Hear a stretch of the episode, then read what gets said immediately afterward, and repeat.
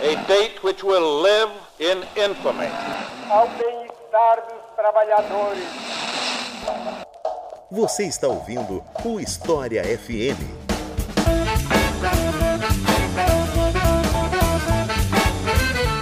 Salve ouvintes do História FM, bem-vindos a mais um episódio do podcast do Leitor Obriga História.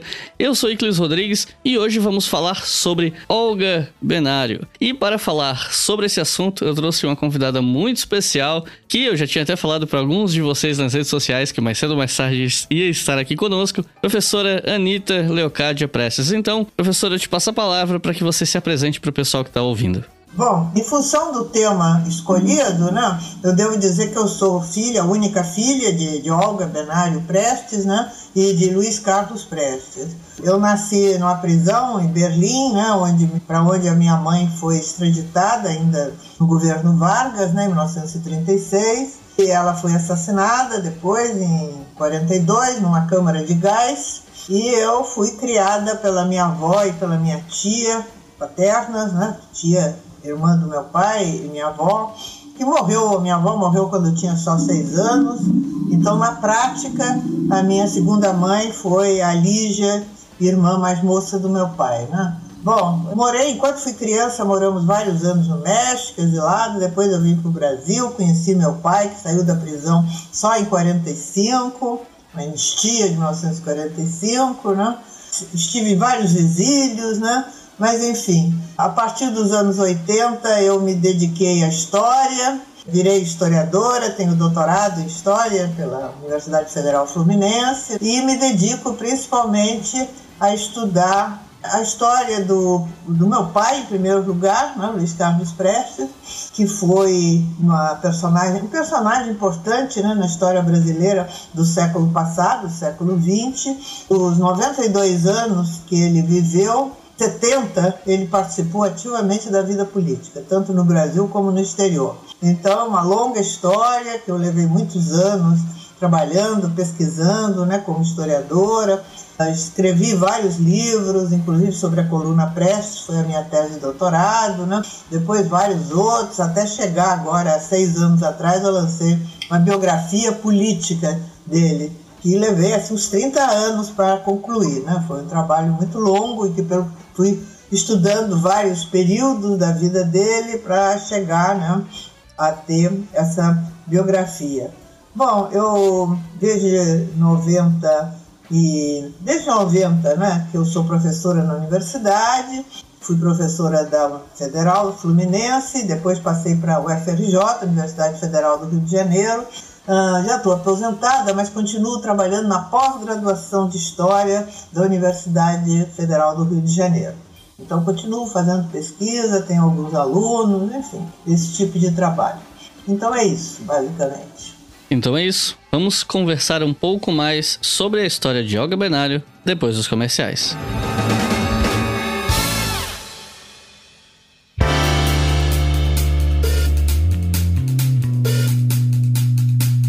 Pessoal, eu já falei disso aqui algumas vezes, mas é aquela coisa, né? Sempre tem alguém novo chegando, alguém que não conhecia o História FM e tá conhecendo agora porque vive em algum lugar. Não custa nada avisar que a gente tem o Leitura Briga História como projeto, né? Uma loja de camisetas na Doppel Store.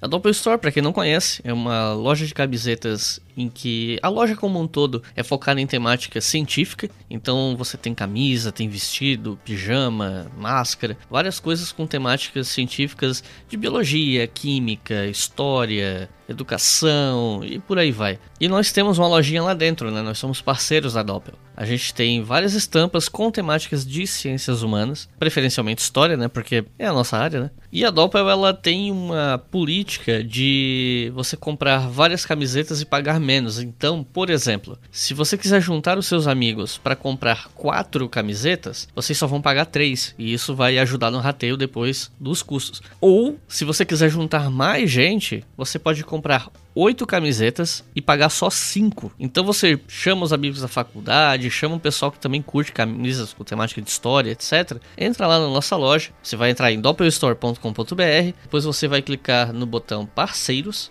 que tem lá em cima. E vocês vão encontrar também camisas de outros parceiros da Doppel, como Pirula, Blablalogia, Um Sábado Qualquer, um Cientista, entre outros.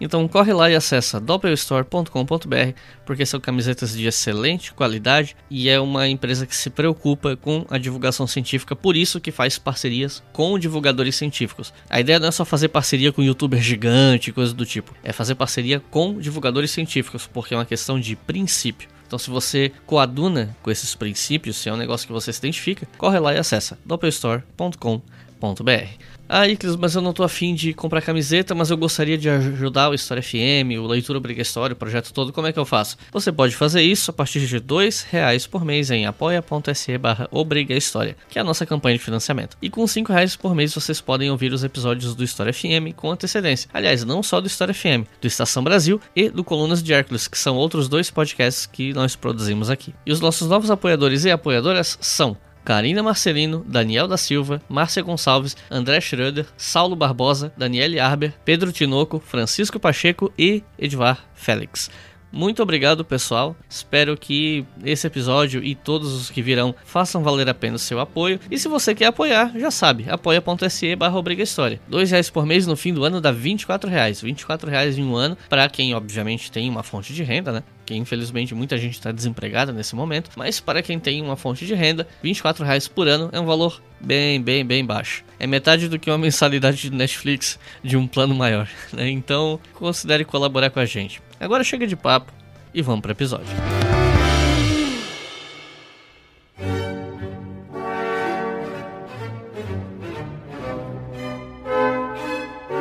Eu acho que a gente pode começar essa conversa de uma maneira mais tradicional, por assim dizer. E aí eu queria te perguntar sobre os primeiros anos de Olga, né? Infância, adolescência. O que, é que a gente sabe sobre esses primeiros anos de Olga? Isso antes do envolvimento da Olga com o movimento comunista alemão, né? Bom, ela nasceu em Munique, né, uma cidade no sul da Alemanha, na Baviera, numa família abastada. A mãe dela, inclusive, isso eu já descobri mais recentemente, era filha de banqueiro. Então tinham dinheiro, bastante dinheiro. A mãe dela era uma senhora assim da sociedade, né, bastante conservadora e tudo. O pai era um advogado trabalhista, tinha um escritório em Munique, né, eu até o prédio onde tinha o escritório dele e era uma pessoa bastante progressista, por todas as informações que se tem, inclusive era membro do Partido Social Democrata alemão. Era um homem progressista e segundo depoimentos de algumas pessoas que o conheceram na época, Léo Benário, não é o nome dele, ele isso era uma como era advogado trabalhista, tinha muito contato com os trabalhadores, né? E nesse período em que a Olga era assim adolescente, né, início dos anos 20, 1908, início dos anos 20, a Alemanha eh, era uma época de grandes lutas, né, de lutas operárias. Uh, houve várias revoluções, todas fracassaram, mas enfim, a República de Weimar, né? Em 18 a monarquia caiu, foi uma revolução que também não foi para frente, mas derrubou a monarquia, né? E depois, nessa República de Weimar, havia grandes lutas, muita efervescência uh, do, dos trabalhadores e dois partidos importantes nessa época: o Partido Social Democrata, tradicional, e o Partido Comunista. Né? E então, esse meu avô, ele era social-democrata e o escritório dele, segundo contam, era um lugar de encontro dos trabalhadores, que ele era uma pessoa muito solidária, procurava ajudar, porque era época também de crise muito séria no capitalismo, né? E uh, desemprego, então os trabalhadores iam lá, ele, uh, enfim, era advogado dessas causas trabalhistas, mas ao mesmo tempo procurava ajudar, dar ajuda financeira para alguns trabalhadores, né? E tinha também uma biblioteca boa, né, nesse escritório dele, tanto que ele era escritor também, ele chegou a escrever romances, escrevia livros de jurisprudência, mas também literatura. E a Olga, a minha mãe, ela desde bem pequena frequentava o escritório do pai, então tinha contato com esses trabalhadores, tomava conhecimento, ela era uma garota interessada, segundo conta, né? Então se interessava por esses trabalhadores e também lia muito a literatura clássica alemã, etc., que tinha no escritório do pai.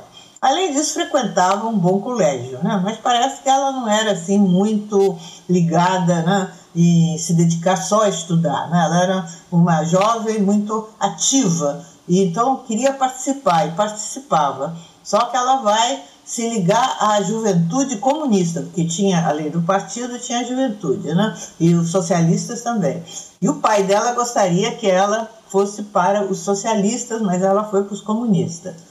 Então participava de passeatas, uh, pichar parede, enfim, toda essa movimentação, né?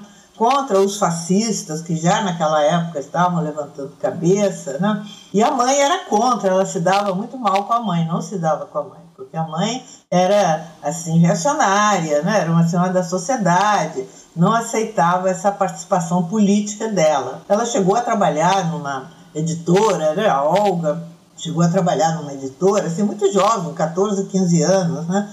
e conheceu um dirigente da juventude comunista, né, um pouco mais velho que ela já, o Otto Braun, que se apaixonaram, né, ficaram namorados. E aí eles foram, ela tinha 15 anos quando ela saiu de casa, brigada com a mãe, e mesmo com o pai, o pai não queria que ela fosse, mas ela, mesmo com o pai, ela discordava do pai, né? E então, junto com o Otto, ela foi para Berlim, se instalaram no bairro operário de Berlim, esse bairro de Neukölln, era um bairro operário, e participavam da juventude comunista e das lutas ali daqueles operários, eram muito atuantes, e ela tinha liderança, rapidamente eh, destacou-se como uma liderança na juventude e foi isso aceita no Partido Comunista. Então estudava também marxismo, né? trabalhou, chegou a trabalhar numa representação comercial da União Soviética que tinha em Berlim, né? nesse período tinha relações com a União Soviética ainda, né? Foi o período antes do Hitler, quer dizer, ela tinha 15 anos em 23, né? Então naqueles anos, a partir de 23, ela vai para Berlim, aí aqueles anos 24, 25, tem grandes lutas, e eles estão sempre participando, né? E ela tinha, assim, liderança, né? Quando foi em 28, 1928, muita gente vai presa e eles também. Ela e o Otto são presos. Ela fica pouco tempo presa, mas o Otto é condenado por traição à pátria, né? Enfim, e está preso numa prisão que existe até hoje em Berlim, considerada uma verdadeira fortaleza, a prisão de Moabit. Né? E a Olga, junto com outros jovens comunistas, organiza a fuga do, do Otto Braun. Cena que aparece, inclusive, no filme Olga, né? Deve ter visto. Enfim, é, é uma fuga espetacular, num dia de julgamento, lá no tribunal, né? Então ela consegue, junto com os outros jovens, não foi sozinha, evidentemente, organizar essa fuga que teve sucesso. Um escândalo na imprensa, né? A cabeça dos dois foi posta a prêmio, se eu não me engano, era 5 mil marcos para cada um que fosse entregue, né? A polícia e a situação deles ficou insustentável, eles tiveram que sair da Alemanha e foram para a União Soviética. União Soviética, República Socialista, né, foram recebidos, ela principalmente, pelo gesto de coragem grande, né, de organizar aquela fuga espetacular, ela foi recebida lá com grandes louvores, né, com grande simpatia, e logo também, ela muito ativa, muito atuante, logo ascendeu na juventude comunista internacional, que além das, dos partidos comunistas e das juventudes comunistas em diferentes países, existiam as internacionais que associavam essas organizações. Então tinha a Internacional Comunista dos partidos e tinha a Internacional da Juventude. Então a Olga se torna dirigente da Internacional da Juventude em tarefas, ela viaja dessa entidade ela viaja ah, principalmente a França, Inglaterra, inclusive nesses anos, aí, início dos anos 30, né? 29, 30, 31, por aí. E viaja a França, a Inglaterra, é presa nesses países, mas sempre fica pouco tempo presa e consegue sair. E na União Soviética ela vai não só estudar marxismo, né? aprofundar em cursos políticos, como vai também. Ela tinha um preparo de desportista, né? Já desde bem jovenzinha. E lá em Moscou, então, ela vai aperfeiçoar isso, porque naquela época a mentalidade dos comunistas, né, a visão que se tinha, é que revolução vai ser com luta armada. Então tinha que se preparar para isso. E ela estava muito disposta nesse sentido. Ela ingressa na Academia Militar de Aviação para aprender pilotagem, paraquedismo, andava a cavalo, sabia tirar. Quer dizer, então ela era uma jovem assim muito com grandes habilidades também assim militares e tratava de se preparar para isso, né? Em 1931 ela se separa do Otto, porque o Otto parece que era namorador, enfim, não sei bem, mas parece que foi isso. Eu sei que se separam do Otto. Mas ele continua sendo comunista, atuante tudo, inclusive tem um período que ele vai para a China atuar lá junto aos chineses, né? E ela em 34, quer dizer, ao mesmo tempo, aí tem que dizer, ao mesmo tempo, desde 1931, Luiz Carlos Prestes, que tinha liderado a coluna Prestes aqui no Brasil, aí nos anos 20, e que estava no exílio na Argentina e no Uruguai, não podia voltar ao Brasil, porque tinha prisão preventiva decretada contra ele, se ele viesse ao Brasil, ele seria preso. Uh, ele vai para a União Soviética e trabalha como engenheiro na União Soviética. Ele era engenheiro militar, aí ele vai trabalhar como engenheiro civil. E ao mesmo tempo tem contato com o movimento comunista, né, que é, Moscou era o centro desse movimento comunista, e eh, também estuda marxismo, né? E havia, naqueles anos de 33, 34, a ascensão do fascismo no mundo era muito grande. Basta dizer que em janeiro de 33 Hitler né, se torna o chanceler da Alemanha, né, a subida de Hitler ao poder. E Mussolini já estava há muito tempo, desde o início dos anos 20. E no Brasil, desde o final de 32, né, que havia se, sido criada a Ação Integralista Brasileira, pelo Plínio Salgado, que era um fascismo brasileiro. Né? E no Brasil, então, esse perigo fascista tornava-se cada vez maior. E o Prestes queria muito voltar ao Brasil para participar da luta antifascista. Isso nós estamos em 34, final de 34.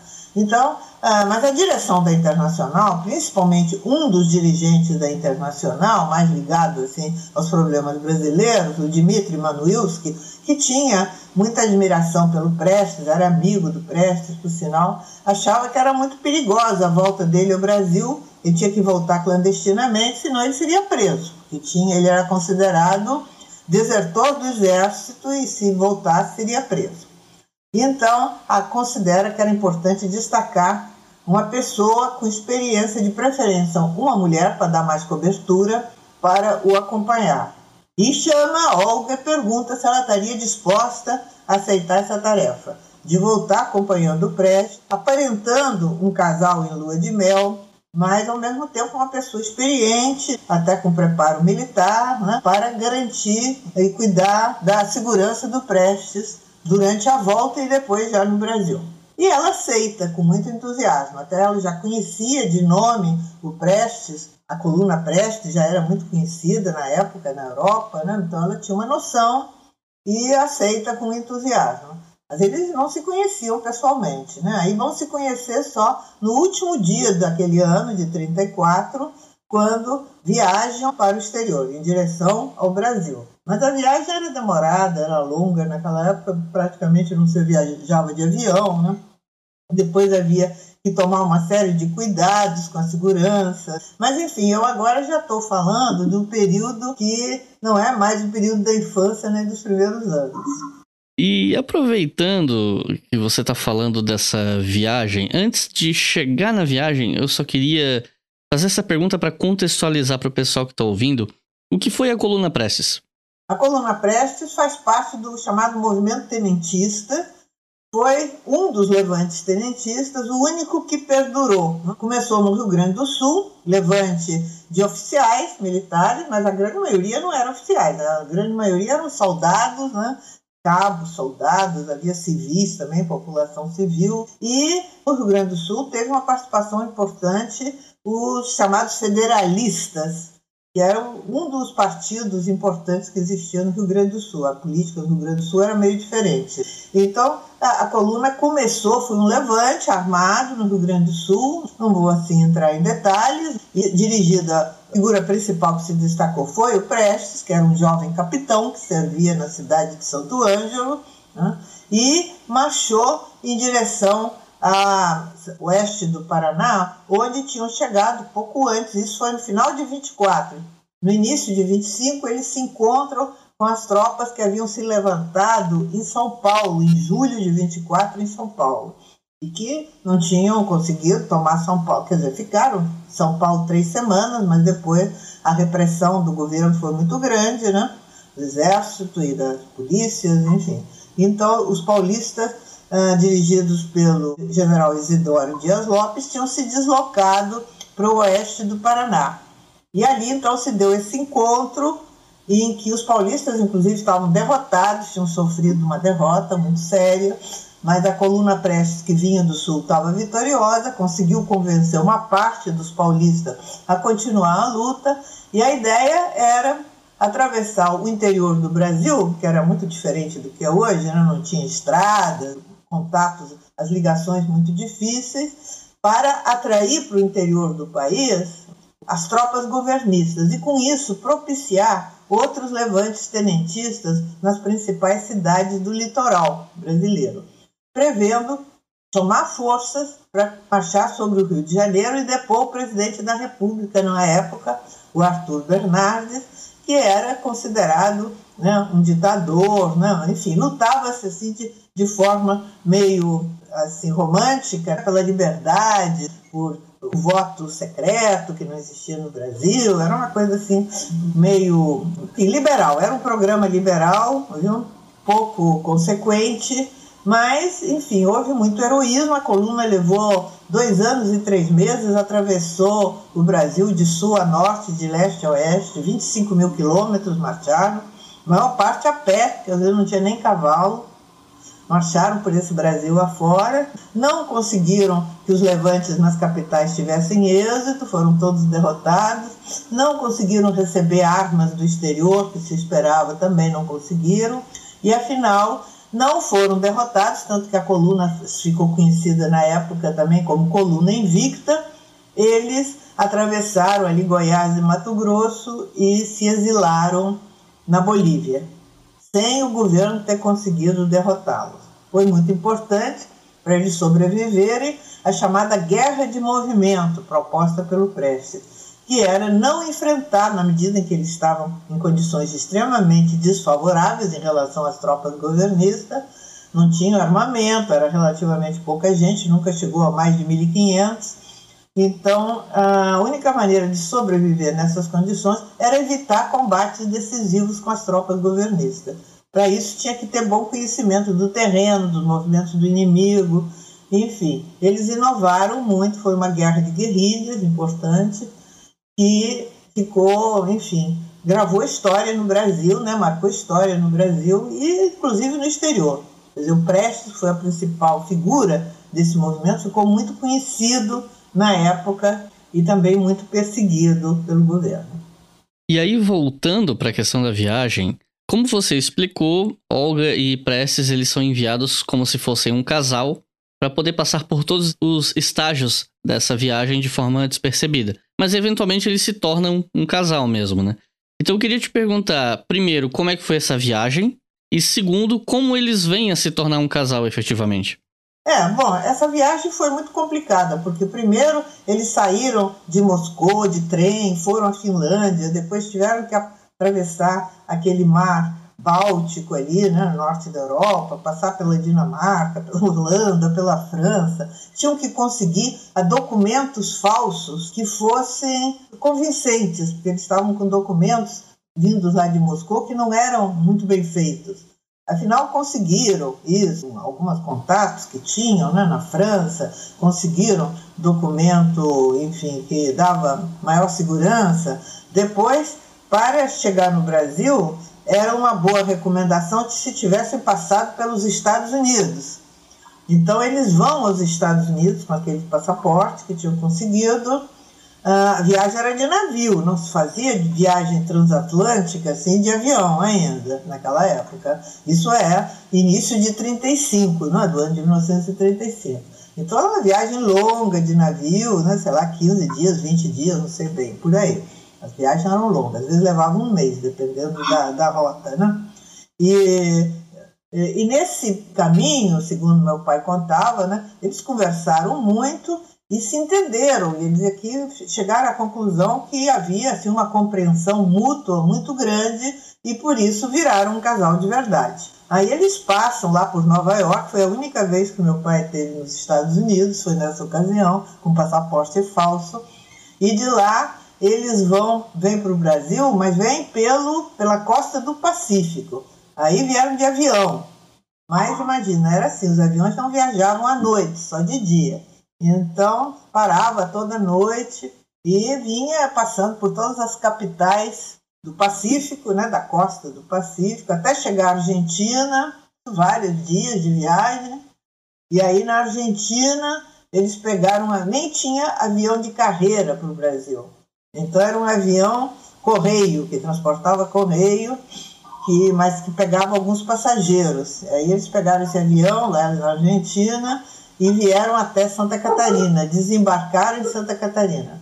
De Santa Catarina pegaram um carro e foram para São Paulo, e depois de São Paulo vieram para o Rio. Aí se estabeleceram no Rio, conseguiram estabelecer contato com a direção do partido né, comunista, que já tinham tido contato lá em Moscou, mas aí tiveram contato aqui no Rio de Janeiro.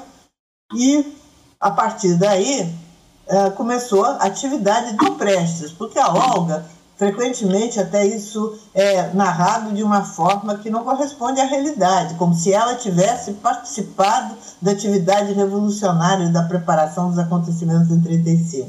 Nada disso. Nem ela conhecia o Brasil, estava começando a conhecer, nem sabia português, ela conversava com meu pai em francês, que os dois sabiam bem francês, ela não sabia português, então ela estava estudando, começou a estudar português e começou a tomar conhecimento do país, né? Que por sinal ela ficou maravilhada, segundo meu pai contava, com a natureza tropical, né? Enfim, geralmente todo europeu que chega aqui no Brasil fica encantado, né? E ela também ficou encantada aqui com, com as praias, né? Com enfim, a natureza do Brasil, né? A simpatia do povo, do carioca, tudo isso mas ela não estava propriamente organizando nem o trabalho da Aliança Nacional Libertadora, que é uma entidade né, que é criada um pouco antes deles chegarem, em janeiro de 35, e muito menos da atividade revolucionária de preparação da revolução. Ela podia ser simpática, apoiar,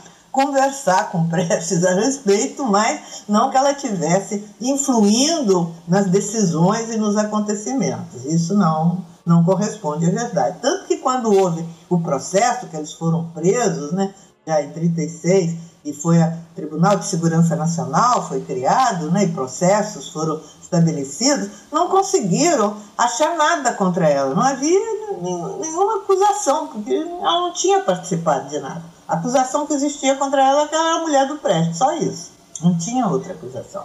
Né?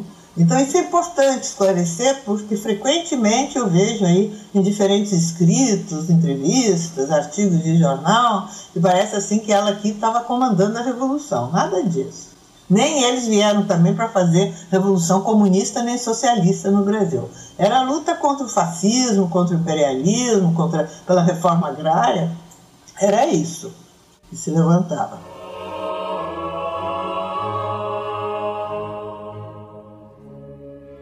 Você está ouvindo o História FM.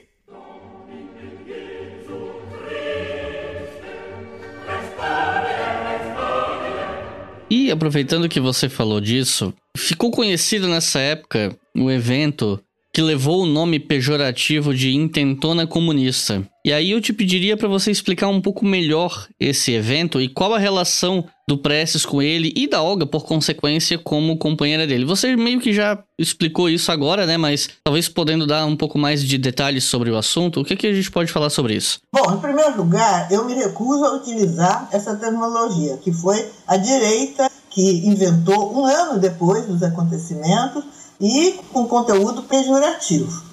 Também uh, acho errado chamar de revolução comunista, porque não se tratava de implantar o comunismo no Brasil. Se tratava uh, de implantar, como eu já falei, de lutar por um governo democrático, antifascista, que tomasse medidas contra a dominação estrangeira e tomasse medidas de reforma agrária. O programa era esse. Mas a gente tem que uh, retroceder um pouco. No início, desde o ano de 33, 34, vinha crescendo no mundo e no Brasil também a luta contra o perigo fascista. Até porque os integralistas aqui do Plínio Salgado, né, essa ação integralista brasileira, faziam muito provocação, atacavam as manifestações populares, as greves dos operários, perturbavam com a conivência da polícia e do governo. Enquanto o governo perseguia os comunistas, os antifascistas, isso é, tinha todo beneplácito em relação aos integralistas. Então, esse movimento vinha crescendo e em janeiro de 35 foi lançada a ideia da Aliança Nacional Libertadora, uma frente ampla contra o fascismo, cujo lema era Pão, Terra e Liberdade. Um lema bem amplo e foi primeiro lançada a ideia, até por um deputado né, na Câmara, e depois, em março, no dia 30 de março, realiza-se uma grande reunião, que é o lançamento oficial da Aliança Nacional Libertadora, ocasião em que o Prestes, embora ausente, não estava nem no Brasil ainda, foi aclamado presidente de honra da Aliança Nacional Libertadora, porque o prestígio dele era muito conhecido. Ele era assim o grande nome né, das lutas populares, era o nome do, do Prestes, considerado o Cavaleiro da Esperança. Depois da coluna Prestes, ele ficou conhecido como o Cavaleiro da Esperança. Então é criada essa aliança, que é um movimento de frente ampla, muito amplo, porque participavam, não foram os comunistas que criaram, surgiu de um movimento aí da sociedade civil. Os comunistas passaram a participar, no início nem faziam parte. Ah, mas tinha socialistas, tinha lideranças sindicais, tinha movimento estudantil, tinha associação de mulheres. É um período em que surgem muitas organizações populares e uh, grande parte delas militares, tinha muitos militares também, principalmente, mais jo jovens militares, uh, se associam nessa entidade. Essa entidade cresce muito a partir de março, abril e chega a ter registrado nas suas fileiras cerca de 100 mil aderentes afora as pessoas que participam dos comícios, dos atos públicos. Né? Então existiam núcleos da Aliança Nacional Libertadora pelo país inteiro. Foi uma movimentação muito importante. E, e justamente porque ela estava crescendo muito, e, e, os comunistas tinham uma influência grande através do Prestes, né? quer dizer, o prestígio do Prestes, que ele volta ao Brasil, chega ao Brasil em abril mas ele não pode aparecer, porque senão ele seria preso. Então ele fica clandestino. E ninguém sabe ao certo se o Prestes está no Brasil ou não está. Isso é uma especulação, assim, que ninguém sabe ao certo que ele está clandestino, ele não aparece. Mas documentos dele, cartas, manifestos, né, são distribuídos, são divulgados. Supostamente até vindos do exterior. Tem uma carta famosa que consta como se fosse de Barcelona, mas não, era daqui do Rio de Janeiro mesmo, né, mas foi anunciada como Carta de Barcelona, justamente para despistar da polícia. Né? E esse movimento, dizendo, vai crescendo e, ao mesmo tempo, é cometido um erro muito grave, em primeiro lugar, pelos comunistas, pelo Prestes também, que estava fora do Brasil há muito tempo, né? desde 27 que ele tinha saído do Brasil, e mesmo nos últimos anos da coluna, ele estava embrenhado lá no mato, né? sabendo pouco do movimento político aqui na cidade. Não tinha o sistema de comunicações que temos hoje, não tinha nem rádio. Lá no interior não tinha nem rádio. Então era muito precário tudo. E, então ele também não conhecia muito bem a situação por aqui e essas, havia uma ideia de que no Brasil existia uma situação revolucionária e era possível, através da Aliança Nacional Libertadora, congregando todas aquelas pessoas que estavam entusiasmadas nos comícios da Aliança Nacional Libertadora, derrubar o governo Vargas e estabelecer um governo democrático, não comunista, mas um governo assim progressista democrático. Uh, uma visão errada, que depois viu-se que isso era um, um, erro político grande. Não existia essa situação revolucionária. Não havia condições de derrubar Getúlio Vargas, enfim, através da, desse movimento. Mas o discurso tornou-se cada vez mais radical, Aí, em julho de 35, Vargas fecha, proíbe a Aliança Nacional Libertadora, é posta fora da lei, ela passa a atuar clandestinamente, o que já não é a mesma coisa, né? Muita perseguição, porque era perseguição por parte dos integralistas e também por parte do governo, da polícia. Um período em que Filinto Miller, aquele famigerado chefe de polícia, que vai ficar famoso depois como torturador, né? Ele é nomeado chefe de polícia pelo Getúlio, em 33 ele tinha sido nomeado. E, então ele está com tudo nessa época, muita violência policial. E então a repressão já começa, já vem vindo e se torna mais forte a partir de julho, quando a aliança é fechada. Os setores mais vacilantes se afastam e quem realmente fica mais à frente da Aliança Nacional Libertadora são os comunistas, os membros do Partido Comunista. E com essa ideia, essa visão, que hoje a gente sabe que é errônea, mas na época entusiasmava muita gente, de partir para a tomada do poder, para a derrubada de Getúlio, né? Uh, se intensifica né, esses preparativos e, embora a orientação geral fosse de não precipitar os acontecimentos, os acontecimentos se precipitam. E aí, nos últimos dias de novembro de 35, acontecem levantes em três cidades. Primeiro em Natal, no Rio Grande do Norte, depois em Recife e depois no Rio de Janeiro. E esses levantes são rapidamente desmontados, derrotados, né? e aí começa realmente uma repressão muito violenta. Aí é criado o Tribunal de Segurança Nacional, né? são criadas várias entidades repressoras, né? e o governo vai perseguir não só os comunistas, como todos os setores, assim, os chamados aliancistas, o pessoal que participou da aliança, né? com, com muita violência. E vão sendo presos, muita gente, as lideranças vão sendo presas, o próprio secretário-geral do Partido Comunista é preso. Preciso que se diga que o Prestes não era dirigente do partido, porque muita gente pensa que ele era dirigente do partido, não era. Ele voltou como membro do partido, ele foi aceito no Partido Comunista lá em Moscou em setembro de 34. Então ele era recém-ingresso na direção do partido, mas era uma liderança de grande prestígio. E ele só vai ser isso levado para a direção do partido já na, na véspera do levante aqui do Rio de Janeiro. Fora disso, ele não era da direção. Então, ele tinha que ouvir o secretário-geral do partido, tinha, enfim, uma representação da Internacional Comunista, que também estava aqui no Rio de Janeiro. Enfim, era um sistema meio complicado de direção desse, desse movimento, e o fato é que cometeram um erro muito grande né, de precipitar um levante armado acabou sendo um levante principalmente militar e sem condições, né? rapidamente derrotado. Ah, a repressão se estende né? e em março, 5 de março de 36, o Prestes e a Olga são presos, mas muita gente já tinha sido presa antes. Né? Falando nessa prisão, minha próxima pergunta era justamente sobre isso. É, na cadeia, ela descobriu que estava grávida de você. E pouco tempo depois veio a possibilidade dela ser deportada para a Alemanha. Olga era judia, mas logicamente comunista, e nesses primeiros anos de repressão nazista, os comunistas eram o foco da perseguição, foram os primeiros a ser presos nos campos de concentração, então tinha todo um clima político extremamente desfavorável que fazia com que essa deportação fosse muito perigosa para ela. Então, eu queria te perguntar quais os esforços que foram feitos para impedir que Olga fosse deportada? É, isso, quer dizer, não surgiu logo, né? Eles foram presos em março e só lá em junho é que começou-se a falar nessa deportação. E como eu já queria dizer aqui hoje, né? Não havia nenhuma prova contra ela. Não havia nenhuma prova, mas Uh, inclusive, não se sabe, a própria polícia aqui, nos primeiros momentos, não sabia quem ela era, porque ela em nenhum momento disse o verdadeiro nome dela. Ela dizia que era Maria Prestes, esposa do Prestes. Ela não, isso declinava nem sequer a nacionalidade dela. Mas uh, desconfiaram logo que fosse alemã, né? E porque ela já falava um pouco de português nessa altura dos acontecimentos, falava francês também, né?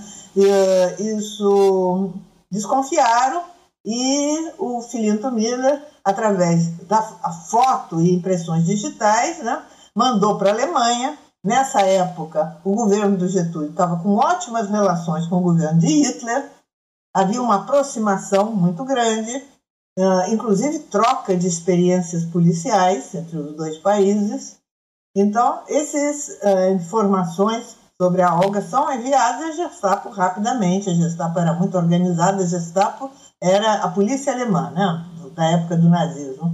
Imediatamente a identifica, até porque ela tinha cabeça prêmio na Alemanha, né, devido àqueles acontecimentos ainda de 1928, que eu já relatei. Então a Gestapo está interessada né, em recebê-la, a ela e uma outra companheira alemã que estava aqui no Brasil também, a Elise Evers. Uh, então aí começa-se a falar na extradição dela para a Alemanha. Tem advogado que a defende e esse advogado, inclusive, recorre ao Supremo Tribunal Federal, ao STF, esse que agora anda tanto em destaque, a gente vê na televisão o tempo todo. E o STF se recusa a apreciar o caso. O processo aí existe, eu até tenho uma cópia desse processo. Se recusa, inclusive alegando que, como tinha sido decretado estado de guerra no Brasil, não havia o direito de habeas corpus, então não podia pedir habeas corpus. E eles se recusam a analisar o caso, lavam as mãos e com isso Vargas assina a extradição dela. Quer dizer, o grande responsável pela extradição é Vargas, não é nem o STF, que evidentemente foi conivente, nem o Felipe Miller, que era um empregado, um subordinado, né? Enfim, então eles tratam já aí já em, em agosto, setembro, né, já está sendo colocada essa questão da extradição. Quando os presos, quer dizer, tinha muita gente presa né, aqui no Rio de Janeiro, na casa de detenção e na casa, eram duas prisões ali, geminadas, próximas uma da outra, né? casa de correção e casa de detenção. Quando os presos ficam sabendo, e tinham várias mulheres presas também que tinham participado da Aliança Nacional Libertadora, ah, quando ficam sabendo dessa ideia de extraditar as duas companheiras, há uma verdadeira rebelião na prisão. Quem conta bem isso é o Graciliano Ramos, nas Memórias do Castro, o livro dele, e depois foi filmado né, pelo Nelson Pereira dos Santos, é um filme também. Então há uma verdadeira rebelião, né? E eles se recusam a deixar a Olga sair para ser extraditada, a polícia recua e diz que vai fazer um acordo com os prisioneiros. Ela vai ser levada, isso já em setembro, ela está no sétimo mês de gravidez, setembro de 1936. E ela está no sétimo mês de gravidez, então a polícia alega que ela vai ser levada para uma clínica para, enfim, ser cuidada né, e poder ter o filho com tranquilidade. E, e acerta com os prisioneiros que exigem isso, que vão junto com ela um advogado, uma advogada, aí é uma mulher que resolve, a Maria Werneck, que está presa lá também, e um médico, que é o doutor Campos da Paz, que é médico e também está preso, o pessoal todo estava preso. É, então, acerta isso, que eles vão junto né, para serem testemunhas e tal, e que ela não vai ser deportada. Mas, realmente, mal o tintureiro né, saiu de lá, o carro de polícia, né, obrigaram o médico a descer a, a não seguir o caminho. E aí não tinha vários policiais, o que, é que a pessoa vai fazer? Obrigaram a descer. E quando chegou até, segundo a Maria Werneck contava, o carro parou na frente de um hospital que é importante aqui no Rio, já existia na época o Gafreguini, que inclusive era maternidade também. A Maria Werneck até ficou esperançosa, que realmente ela ia ser hospitalizada. Só que aí obrigaram a Maria Werneck também a descer, parte de pancada, né? não houve protesto. Remover-se, ela teve que descer, que voltar, e aí levaram a Olga e a Elisa já tinha sido levada para o navio cargueiro alemão que estava atracado aqui no porto do Rio de Janeiro, o chamado La Corunha, que era um navio cargueiro. O próprio comandante do navio não queria receber uma mulher grávida de sete meses né, para fazer uma viagem, que é uma viagem de mais ou menos um mês, do Rio de Janeiro para Hamburgo porto no norte da Alemanha, né? com ordem de não parar nenhum porto pelo caminho. E já tinham experiência, e já tinham sido extraditados outros eh, judeus, inclusive, comunistas, tinham sido extraditados para a Europa. Houve vários casos desse tipo. E, e não sei se dois ou três navios desses que paravam nos portos da Espanha, era a Espanha republicana na época ainda, antes do Franco, ou nos portos da França, os portuários se dispunham a tirar esses prisioneiros dos navios. E tinham feito isso com vários prisioneiros já. Então, as autoridades, tanto aqui as brasileiras como lá a da Alemanha nazista, tinham uh, preocupação de não deixar isso acontecer. Então, o comandante do navio tinha ordem expressa de não parar por nenhum porto pelo caminho e ir direto para Hamburgo. Inclusive, eu tive pesquisando os arquivos, agora mais recentemente foram abertos, da Gestapo, dessa polícia alemã. Aí tem, inclusive, os telegramas né, que as autoridades, a polícia alemã, mandava para o comandante, que essa viagem é demorada, né, um mês, insistindo nisso, que não podia parar pelo caminho, fosse direto para Hamburgo. Existem esses telegramas e o comandante teve que cumprir ordem, né? não tinha discussão em condições muito precárias, porque era um navio cargueiro, né? enfim, uh, muito desconfortável. Né? Mas, enfim, chegaram, você vê, elas saíram daqui no dia 23 de setembro, só foram chegar em Hamburgo no dia 18 de outubro, quer dizer, praticamente um mês de viagem. Muito pesada essa viagem, muito pesada. Em Hamburgo tinha um aparato militar para receber impressionante, que ninguém conseguia nem chegar perto, nem ver coisa nenhuma que nesse meio tempo, naquele ano de 36, tinha sido criado na Europa chamado Comitê Prestes, dirigido pela minha avó, a Leocádia Prestes, mãe do meu pai, né, avó paterna, que estava acompanhando meu pai lá em Moscou, né, desde 31, junto com as filhas também. E aí, logo que meu pai é preso, não estavam nem sabendo da Olga, né, porque era tudo secreto, clandestino, eles não sabiam nem que o Prestes estava casado, nem quem era, não sabiam nada disso, que ele não podia também escrever informando. Ah, então, essa campanha começa em Paris, a minha avó vai para Paris junto com a filha mais moça, né, a Lígia, e para dirigir essa campanha em solidariedade aos presos políticos no Brasil.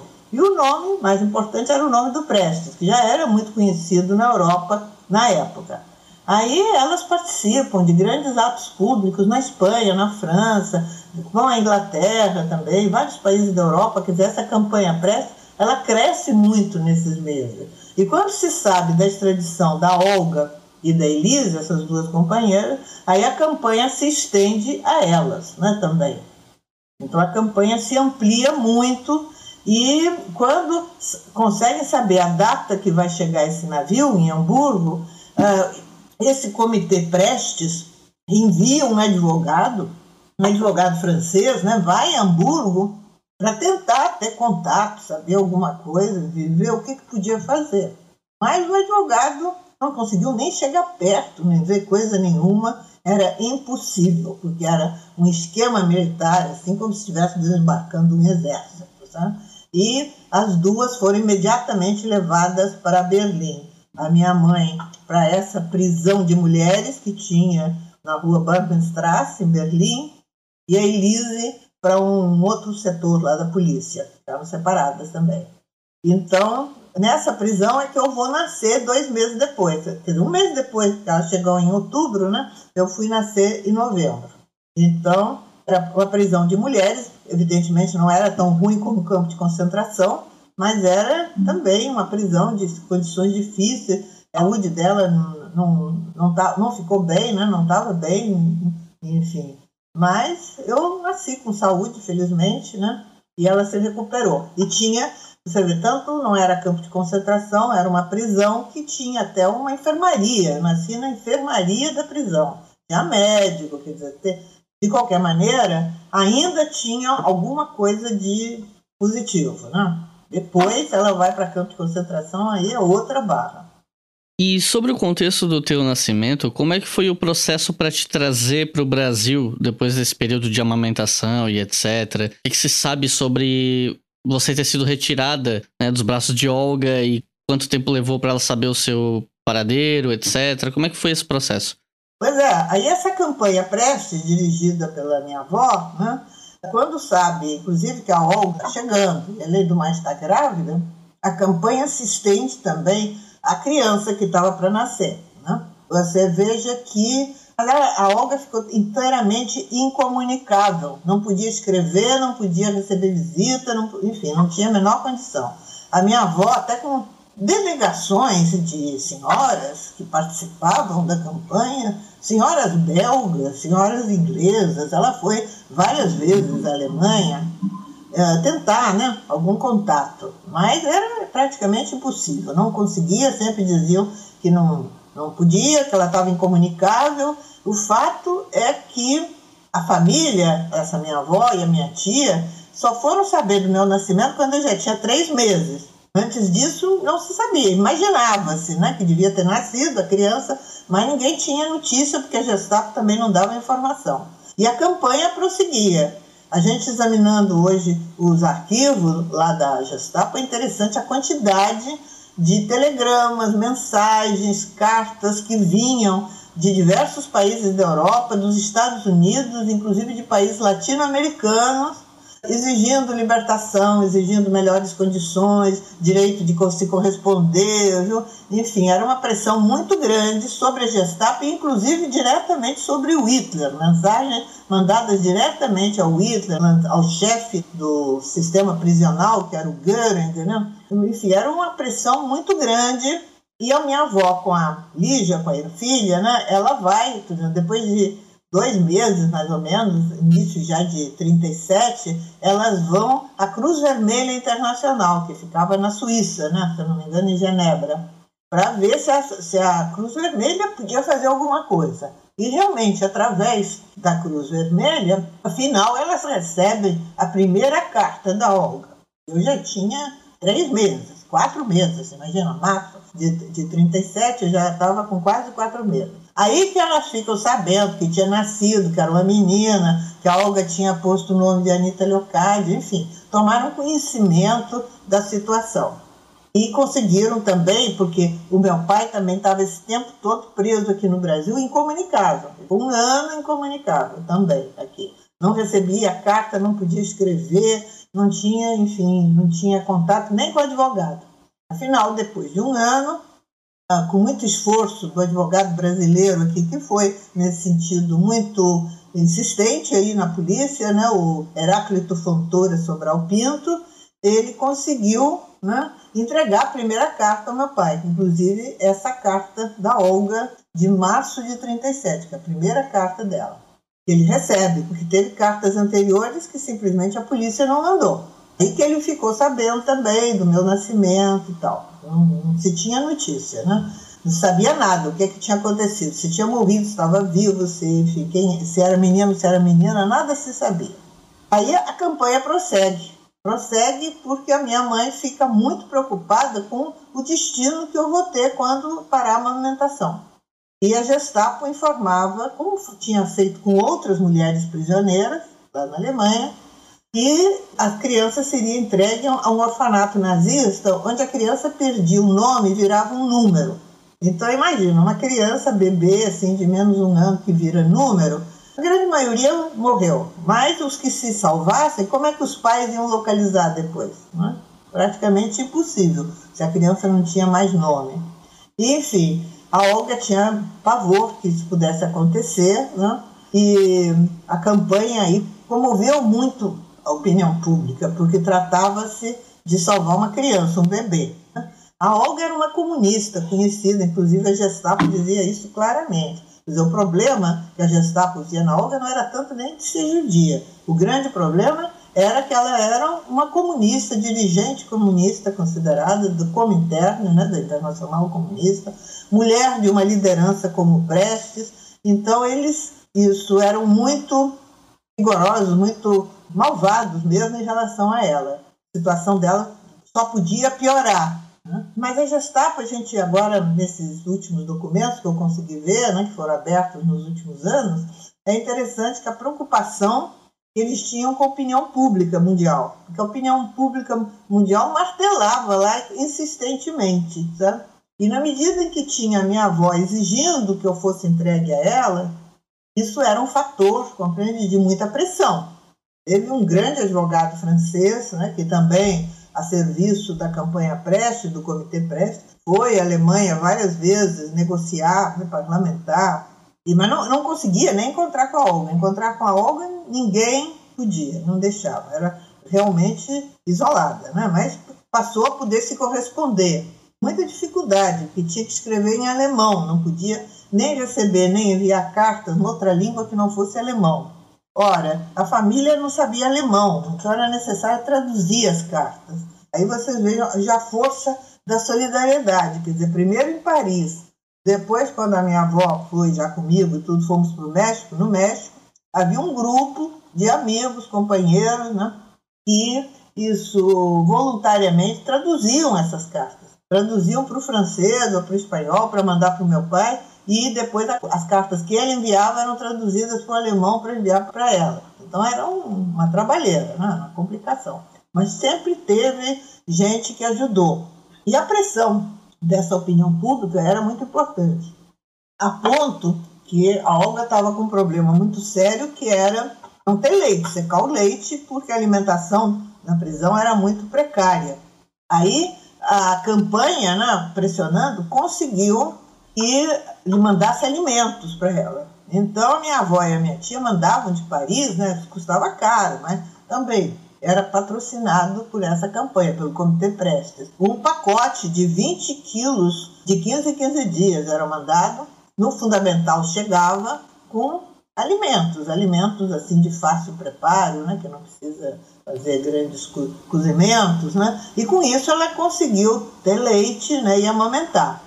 E é interessante que a Gestapo, preocupada com essa repercussão internacional, decidiu que assim que eu fosse desmamada e fosse entregue, essa avó que estava querendo tanto me receber, né? e, mas que eu tinha que sair em bom estado. Então é interessante a quantidade de documentos que tem aí no arquivo da Gestapo, mostrando a preocupação da criança ser bem tratada, ser bem alimentada, quando saísse, com inspeção médica para ver se estava tudo em ordem, para, como ele dizia, a imprensa marrom lá fora não falar mal da Gestapo, não falar mal do Terceiro Reich. Então isso aí me favoreceu, né?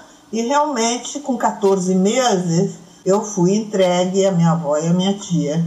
Elas foram acompanhadas por dois advogados, um advogado francês e um advogado alemão que era antifascista e colaborava com o francês. Então, nessas condições, elas conseguiram né, que eu fosse entregue. Mas, vocês vejam, a Olga não pôde saber. A minha avó pediu que, por favor, pelo menos ela visse que eu estava sendo entregue à avó. Não precisava falar nada, só ver. Eles disseram que ela estava pedindo o impossível, de maneira nenhuma.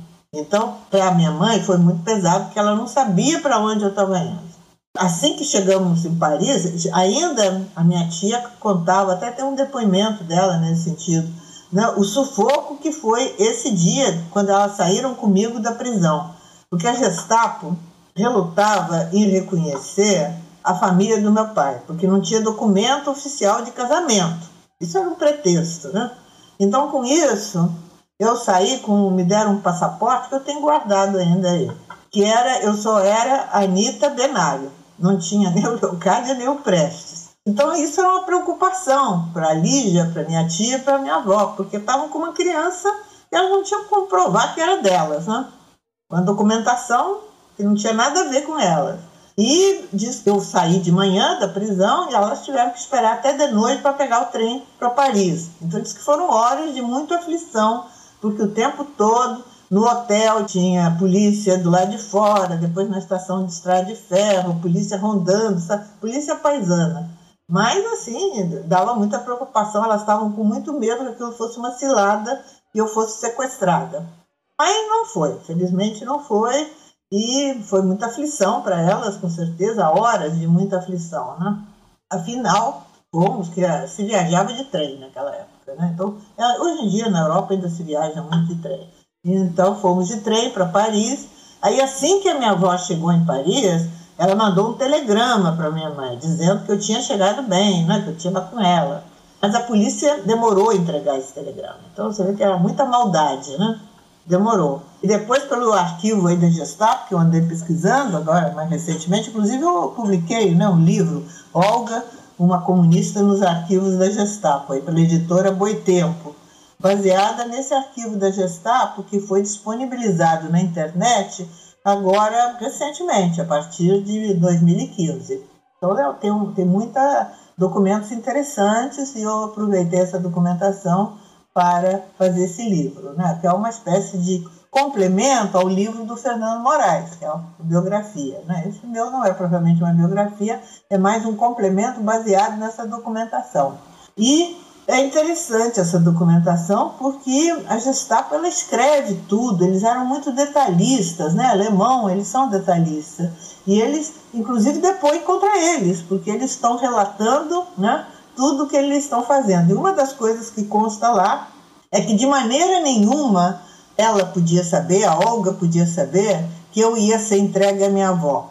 Não podia saber nem podia ver, porque existia o risco, segundo a Gestapo, dela mandar alguma mensagem secreta escondida na roupa da criança. Então ela não podia saber que, qual era o meu destino. Veja que, que coisa, né? que maldade. Então, para ela, deve ter sido realmente um, uma ansiedade, um, uma preocupação muito grande até ela receber esse telegrama da Leocádia e saber que eu estava sã e salva com, com a avó. Né?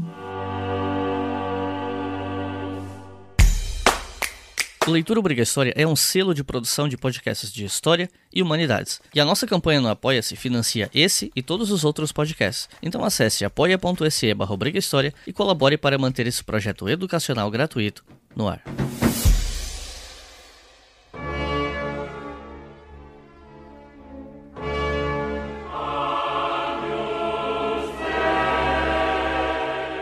E em 1938, a Olga foi transferida para o campo de concentração de Lichtenburg e em 39 para Ravensbrück, que era um campo de concentração feminino, até tem um livro sobre ele que foi publicado em português e tudo mais. E aí eu queria ouvir de você sobre o que, é que se sabe a respeito do tempo em que Olga esteve nesses campos de concentração, isso antes da execução dela, né? Bom, como você falou, logo depois que eu saí da prisão, quer dizer, eu saí em janeiro de 38, quando foi logo depois de fevereiro, ela foi mandada para esse campo de Lichtenburg, que era um campo assim meio improvisado. Tinha sido uma fortaleza ainda medieval, onde tinham se abrigado as tropas de Napoleão, imagina. Depois tinha sido utilizada durante a Primeira Guerra Mundial. As condições não deviam ser nada aceitáveis, né? Mas enfim, ela foi para lá e lá ficou junto com outras companheiras e tal durante um ano, né?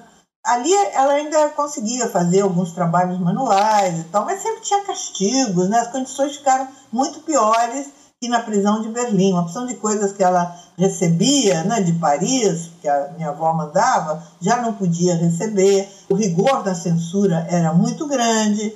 Os pacotes de alimentação foram proibidos, não deixavam mais chegar nada. E carta também era muito espaçada, difícil a correspondência, tudo era difícil. E quando foi 39, foi inaugurado esse campo de eh, Ravensbrück, que fica mais ou menos a 30, 40 quilômetros a nordeste de Berlim. Eu já estive lá várias vezes, porque virou museu, né? Então eu estive lá várias vezes.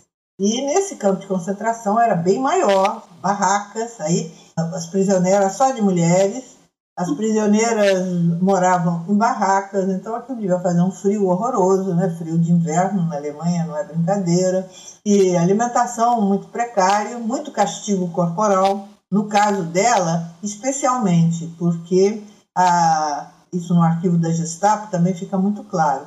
A Gestapo exigia que ela delatasse os companheiros.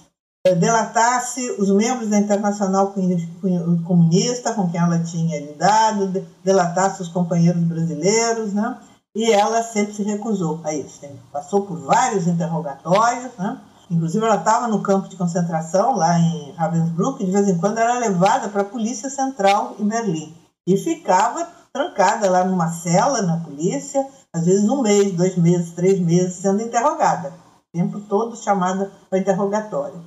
E é, você veja uma coisa. E aí eles diziam que ela era uma comunista que não tinha, não tinha jeito, não tinha correção. E quando mandavam ela de volta para Ravensbrück, era com orientação de ser mais castigada, de ser levada para calabouço, que tinha um calabouço no Ravensbrück, e aí ficava trancado, inclusive sem alimentação, sem iluminação e sem alimentação, condições muito terríveis, né? E você veja, diferentemente que teve algumas companheiras dela do campo de concentração que conseguiram sair, ser libertadas. A condição para ser libertada é que tivesse país que aceitasse né, asilar, o asilo em algum país. A campanha Prestes também, muito, nesse período, a partir de final de 38, nós fomos para o México, né? Minha avó, com a minha tia e eu. Fomos para o México porque havia o perigo de guerra então os amigos achavam que não era conveniente permanecer na Europa. E o México era um país, um governo progressista que estava dando asilo para todo mundo, estava né? cheio de antifascistas do mundo inteiro no México. Nós fomos para lá. Então lá, a partir do México, né, minha avó conseguiu asilo no México facilmente para ela. A Inglaterra se, uh, também dava condições e a União Soviética. Ela tinha três países para onde ela podia ir. Ah, chegaram vistos nas embaixadas desses países, chegaram até, chegou dinheiro, passagem de, de navio para ela viajar, mas nada disso era permitido e a Gestapo afirmava que a condição para ela poder sair é que ela falasse, que ela delatasse os companheiros, falasse o que ela sabia. Tem até uma frase dela que eu coloquei como epígrafe do meu livro, em que ela dizia: Se outros se tornaram traidores, eu jamais o serei. Então ela sempre foi muito firme nesse sentido e pagou com a morte, né? Claro, pagou com a morte porque era imperdoável. No campo de concentração tinha trabalhos forçados também, de vários tipos, obras e tal, e inclusive, vocês vejam, uma fábrica como a Siemens tinha uma filial ao lado do campo de concentração de Ravensbrück, como outras fábricas também tinham né, empresas ao lado de outros campos de concentração, que havia diversos campos de concentração. Então, a, a Siemens, fábrica conhecida nossa aqui, né, que existe, inclusive existia, não sei se tem agora ainda, que vários aí andaram fechando, mas tinha filial aqui no Brasil. Então, a Siemens ficava assim colado. Esse livro que você se referiu aí, de uma jornalista inglesa, né, que está traduzido para o português, né, isso relata bastante. Ela fez uma história do campo de concentração de Ravensbrück, né? baseada em documentos e em depoimentos de muita prisioneiras, enfim, foi um trabalho longo que ela fez há muito tempo, né? quando tinha gente viva ainda né, em condições de dar depoimento. Então ela, inclusive, mostra bastante essa questão dessa fábrica da Siemens, em que as presas do campo de Ravensbrück eram ah, forçadas a trabalho escravo, né? quer dizer, sem receber nada, muitas horas de trabalho exaustivo, mal alimentadas, passando fome, né? castigos corporais, e fabricava material de guerra. Quando elas podiam, elas sabotavam. Uma das coisas interessantes é que, mesmo em campos de concentração, naquelas condições terríveis, o pessoal resistia. Em primeiro lugar, os comunistas, mas não só os comunistas. Então, organizavam círculos de estudo, ah, faziam esporte. Então, eh, eu tive a oportunidade de conversar com algumas companheiras há anos atrás, né, que conviveram com a minha mãe nesses campos de concentração. Falavam que ela era assim, uma pessoa muito assim, ativa, muito solidária e que insistia que todo mundo fizesse ginástica, que todo mundo se mantivesse o melhor possível, eh, enfim, procurava organizar procurava organizar círculos de estudo, círculos de leitura. Eu tenho até a cópia aqui de um, um pequeno atlas, assim pequenininho, que foi feito por ela e que está, o original está lá no museu do, do campo de Ravensbrück, né? mas me deram uma cópia, pessoal do museu. Então ela, ela desenhava razoavelmente, né? ela fez esse pequeno atlas da Europa, principalmente, né? e para elas poderem acompanhar o cenário da guerra, né? depois começou a guerra em 39. Então elas faziam discussões políticas, discussões literárias, de vez em quando arrumavam algum livro, liam coletivamente, eram castigadas depois, mas resistiam.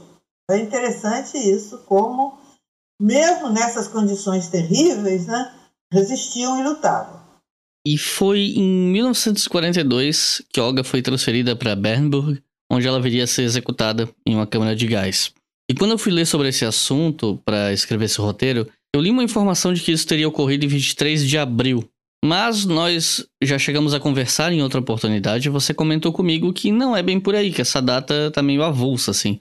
E que essa notícia da execução dela só teria chegado à família em 1945. Eu queria pedir para você comentar isso, sobre a execução de Olga e a notícia chegar até a família, etc. É, essa data de 23 de abril eu não sei de onde apareceu, porque na realidade é impossível saber isso, até pelos esclarecimentos que a jornalista, agora me fugiu o nome dela, como é que era o nome dela, da jornalista essa inglesa, é que dá, né, que andou entrevistando muita gente da época, né, você vê, os nazistas, eles faziam coisas assim, eles queriam tanto esconder as maldades que eles faziam, eles levavam, quer dizer, esse campo de Bernsburg era um hospital que eles adaptaram com as câmaras de gás. Então levavam as pessoas que iam para a morte, que tinham sido destacadas para morrer, botavam num ônibus e levavam para lá. Lá a pessoa tirava toda a roupa, a roupa voltava para o campo de concentração para ser reutilizada. Que foi dessa maneira, elas combinavam o seguinte: mandar um bilhete na bainha de uma das, das roupas. E aí alguma companheira, no caso eu tinha uma companheira que eu até conheci, depois que sobreviveu, recebeu esse bilhete, né? Porque aí elas iam pegar essas roupas e ver né, a mensagem que podia ter. Então levavam para esse Ravensbrück lá, a, morriam na câmara de gás e depois eram incineradas no crematório que tinha ao lado. Né? Nesse período era assim. Depois, em Ravensbrück, construíram câmara de gás também. Mas nesse período, 42, ainda não tinha câmara de gás. E o que é que faziam também, essa, essa jornalista relata isso. Eles não queriam que a data verdadeira, e muito menos o assassinato, transpirasse, nem para as famílias. Então, na, tinha uma, chef, uma chefia né, no campo de concentração, um escritório de chefia. E nesse escritório, inclusive, trabalhavam muitas prisioneiras como secretárias, eram obrigadas a trabalhar. E então elas recebiam a seguinte tarefa: de quanto assassinavam, eram assim dezenas, centenas que iam numa leva, né, ser assassinadas. Aí elas, essas que estavam trabalhando na administração, elas tinham que pegar a ficha de cada uma dessas prisioneiras, inventar uma doença, teriam morrido de uma determinada doença e inventar uma data da morte, para ir mandar informação para a família. E ainda ofereciam para a família se queria receber as cinzas. E eles mandavam, imagina, cinzas de quê? As cinzas eram todas misturadas né, num crematório que queimavam logo centenas de corpos de uma vez. E isso era feito de forma assim organizada. Então a data que consta na ficha da Olga é dia 30 de abril, mas você não pode ter essa. Enfim, essa data é inventada, com certeza. É como também inventaram uma doença lá, nem me lembro qual. Inventavam sempre algum tipo de doença, que a pessoa morreu de doença, e aí foi enterrada na data tal, né? foi cremada, enterrada, se a família quisesse. A, a grande parte eram famílias ali na Alemanha. Então a coisa era desse jeito. No nosso caso aí, Quer dizer, não se tinha, quer dizer, também era muito fechado o nazismo, nada transpirava. Então, meu pai, preso aqui no Brasil até 45, né, ele é libertado com anistia de abril de 45. Ele estava aflitíssimo, queria notícias, mas a última carta da Olga recebida foi ainda de novembro de 41. Então, vocês vê, 42, 43, 44, 45, nada se sabia a respeito dele. E ele, na correspondência dele, ele pedia muito. A, minha avó já tinha morrido em 43, que a, Lígia fez de tudo para descobrir alguma coisa, não se conseguia saber nada do que se passava na Alemanha. Tinha amigos também na Argentina que procuravam saber, né, através de conhecidos, mas não, era trancado as sete chaves, não se sabia do que se passava na Alemanha. Então só se veio a saber quando o exército soviético tomou Ravensbrück. Ravensbrück foi libertado pelo exército soviético. Aí teve muita gente que se salvou ainda, né? não, não morreu todo mundo. Muitos se, muitas mulheres se salvaram. E aí foi que ficou sabendo que ela tinha sido assassinada. Né? Aí foi que uh, um jornalista de uma dessas agências internacionais ficou sabendo e trouxe o telegrama com a notícia para o meu pai. Isso já, imagina, em julho de 45. Só aí que ficou sabendo.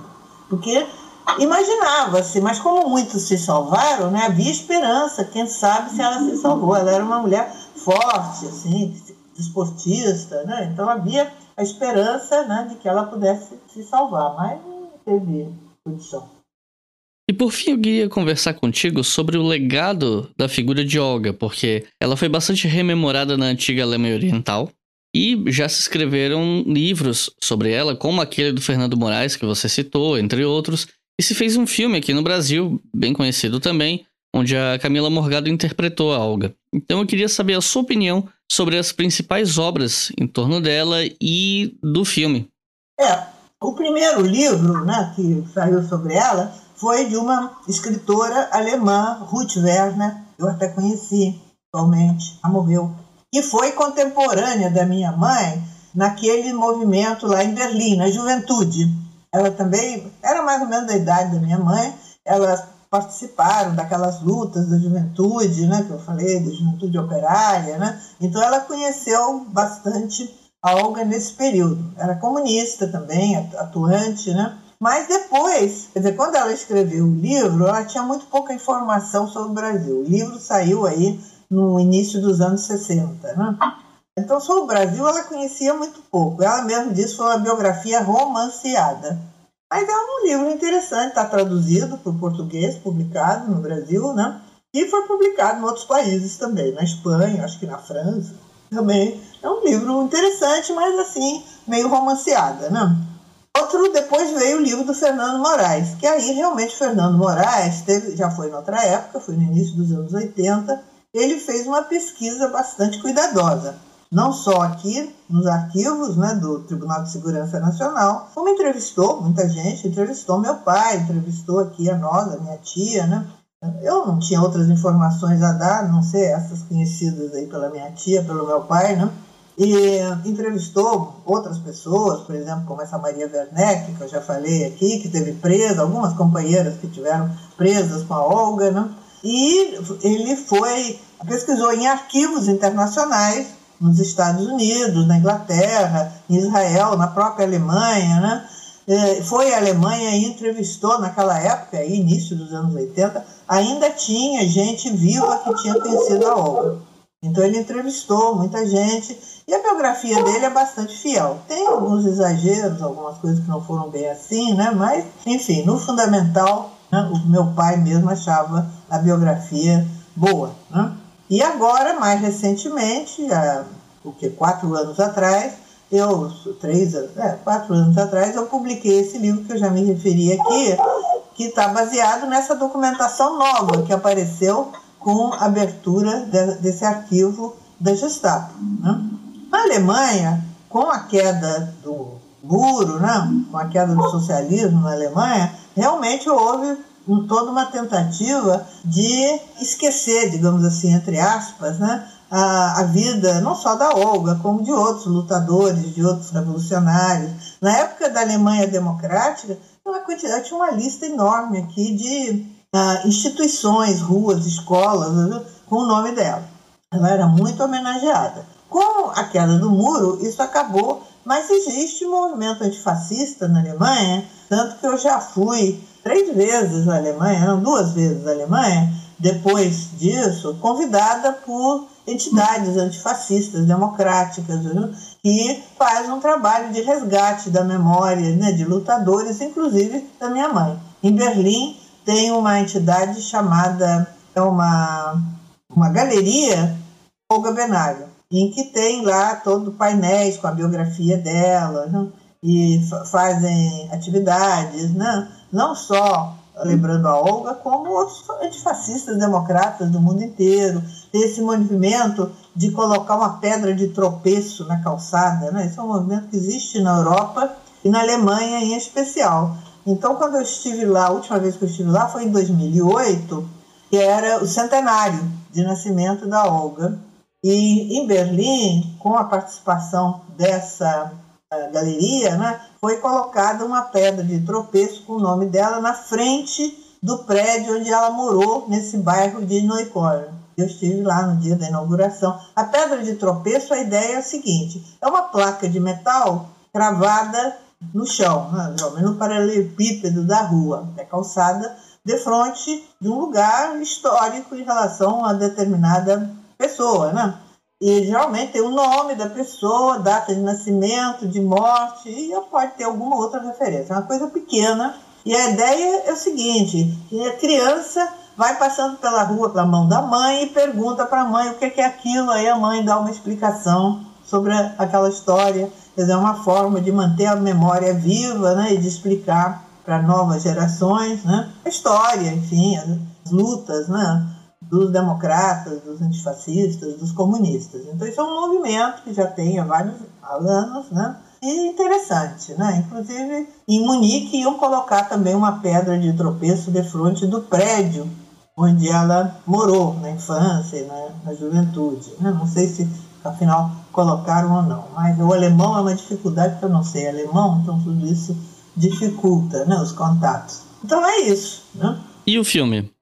Que você acha dele? É, o filme é um filme bonito, né, bem feito, emociona muitas pessoas, mas o filme acabou ficando muito superficial. Né? Alguns aspectos importantes não foram abordados no filme. Por exemplo, a campanha Prestes passou muito ligeiro. Né?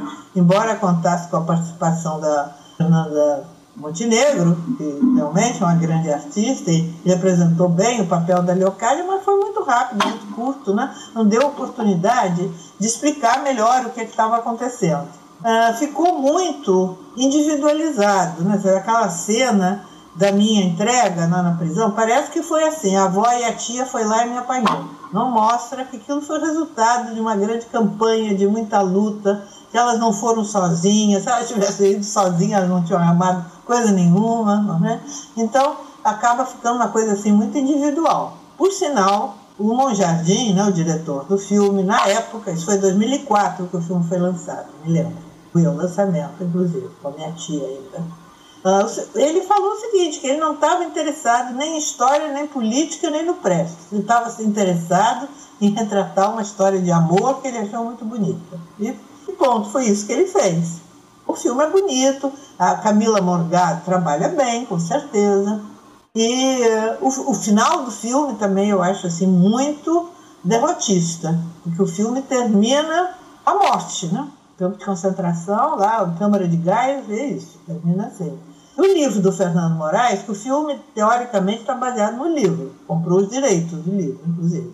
O livro do Fernando Moraes termina com a vitória sobre o fascismo o comício do Pacaembu, com o Prestes sendo ovacionado no comício. Então é diferente, né? Mostra que houve toda aquela luta, todo aquele sofrimento, mas não foi em vão. O nazismo, o nazifascismo foi derrotado.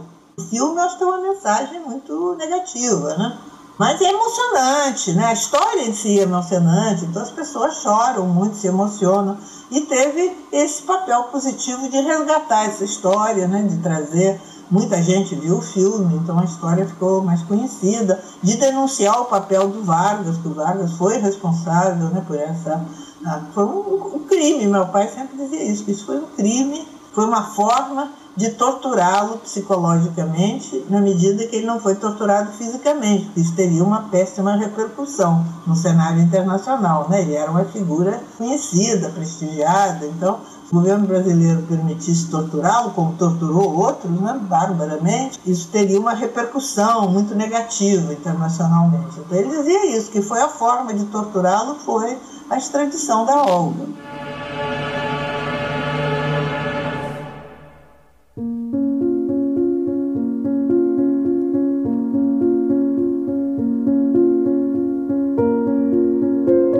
Recomendações de leitura para quem quer saber mais sobre a vida da Olga, ou mesmo do Prestes, sobre toda essa história que a gente conversou aqui. Se você tivesse que recomendar um, dois ou até três livros, que livros você recomendaria? É, eu recomendaria o, o Olga do Fernando Moraes, né? Que hoje em dia existe inclusive uma edição de bolso, mais barata, da Companhia das Letras, né? recomendaria o meu livro, que é um livro fininho, pela Boitempo, né? Olga Benário Prestes, uma comunista nos arquivos da Gestapo. E recomendaria a minha biografia do Prestes, né? que também foi publicada pelo, pela Boitempo, pela editora Boitempo. Luiz Carlos Prestes, um comunista brasileiro. Certo, então, Anitta, alguma consideração final para o pessoal que está ouvindo o podcast? É, eu acho importante resgatar a história, né? de revolucionários, de lutadores que lutaram por um mundo mais justo, contra o fascismo, pela democracia. Né? A Olga é um exemplo disso, tem muitos outros, tem o Prestes e tem muitos outros. Então, eu acho que é importante conhecer essa história, difundir, divulgar, né? discutir. É, é um exemplo para os jovens, inclusive um exemplo de resistência, que a gente não pode entregar os pontos, tem que resistir. Né? Tem que lutar, tem que resistir, por mais difícil que seja. É isso. Então é isso. Muito obrigado a quem ouviu até o final. Não se esqueçam que o História FM é financiado pela nossa campanha no Apoia-se. Com 5 reais por mês você pode ouvir o História FM com antecedência, mas com 2 reais por mês você já financia todos os podcasts produzidos pelo Leitura Obriga História. Então é isso. Muito obrigado e até a próxima.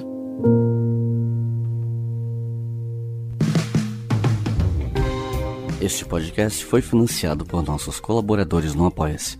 Acesse apoia.se barra e contribua para manter este projeto educacional gratuito no ar.